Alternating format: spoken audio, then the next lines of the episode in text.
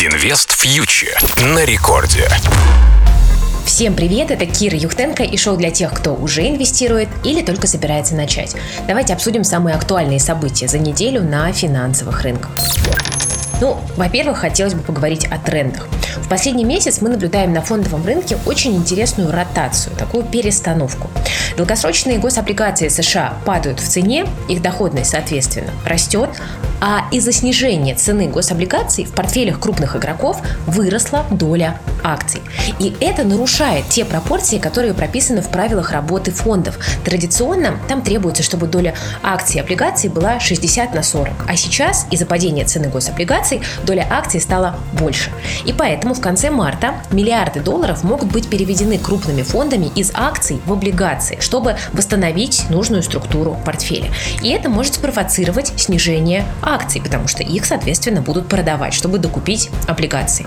Эта тенденция уже началась какое-то время назад, но нужно понимать, что она может затянуться еще на одну-две недели и может стать даже более интенсивной, да, потому что понимаем, что для ребалансировки крупных портфелей нужно определенное время. Будет ли вызвана этим коррекция на рынке акций, то есть снижение акций глубокой? Посмотрим. У меня нет, к сожалению, к счастью, хрустального шара. Но в целом, если оценивать текущую ситуацию, мы видим, что паники на рынке в связи с этим не наблюдается. Это косвенно подтверждается низким уровнем волатильности так называемых индексов страха, которые достигли своих минимальных значений с 24 февраля 2020 года, с доковидных периодов.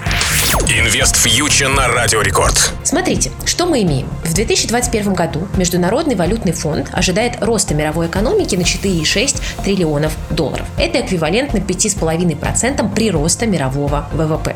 Эти цифры сопоставимы с темпами восстановления мировой экономики после Великой депрессии и Второй мировой войны, э, при котором поколение бэби-бумеров стало как раз-таки самым богатым поколением в истории.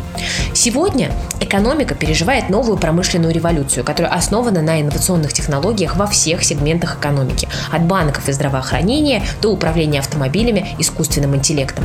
Технологии и интернет-сектор стали неотъемлемой частью жизни и важны как никогда в истории. И по этим причинам я не вижу сейчас причин, по которым фондовые рынки не продолжат свое движение наверх, которое будет основано именно на росте мировой экономики и на огромных объемах ликвидности, которые рынкам предоставили центральные банки. Как я уже неоднократно говорила, нарушить этот тренд может разве что только метеорит, очередная пандемия или глобальный кризис ликвидности, вызванный банкротством какой-либо крупной страны из состава большой двадцатки. Ну, а это пока трудно себе представить на фоне именно ультра мягкой э, кредитной политики центральных банков.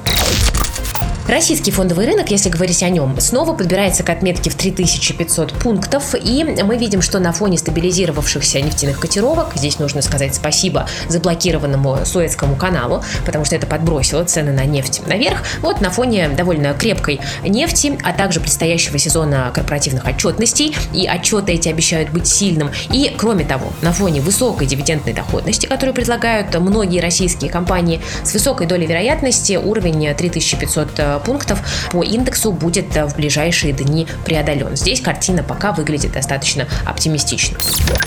Курс российского рубля к американскому доллару застыл в ожидании американских санкций. Он находится в диапазоне там, примерно 75,5-76,5. И э, нужно понимать, что в данный момент курс уже отражает определенную порцию негатива, связанную с ожиданиями санкций на российский госдолг, возможных санкций.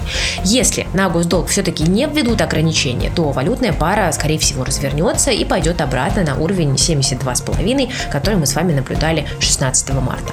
Так что пока остаюсь оптимистом, продолжаю пополнять свои портфели, пользоваться просадками и, как я уже говорила, выбирать качественные компании, которые мне нравится купить со скидками, которые рынок сейчас предлагает. Друзья, на этом у меня сегодня все. Спасибо. Это была Кира Юхтенко специально для Радио Рекорд. Присоединяйтесь к нашему проекту Invest Future на YouTube и в Telegram. Инвестируйте с умом и берегите свои деньги. Инвест Future на Радио Рекорд.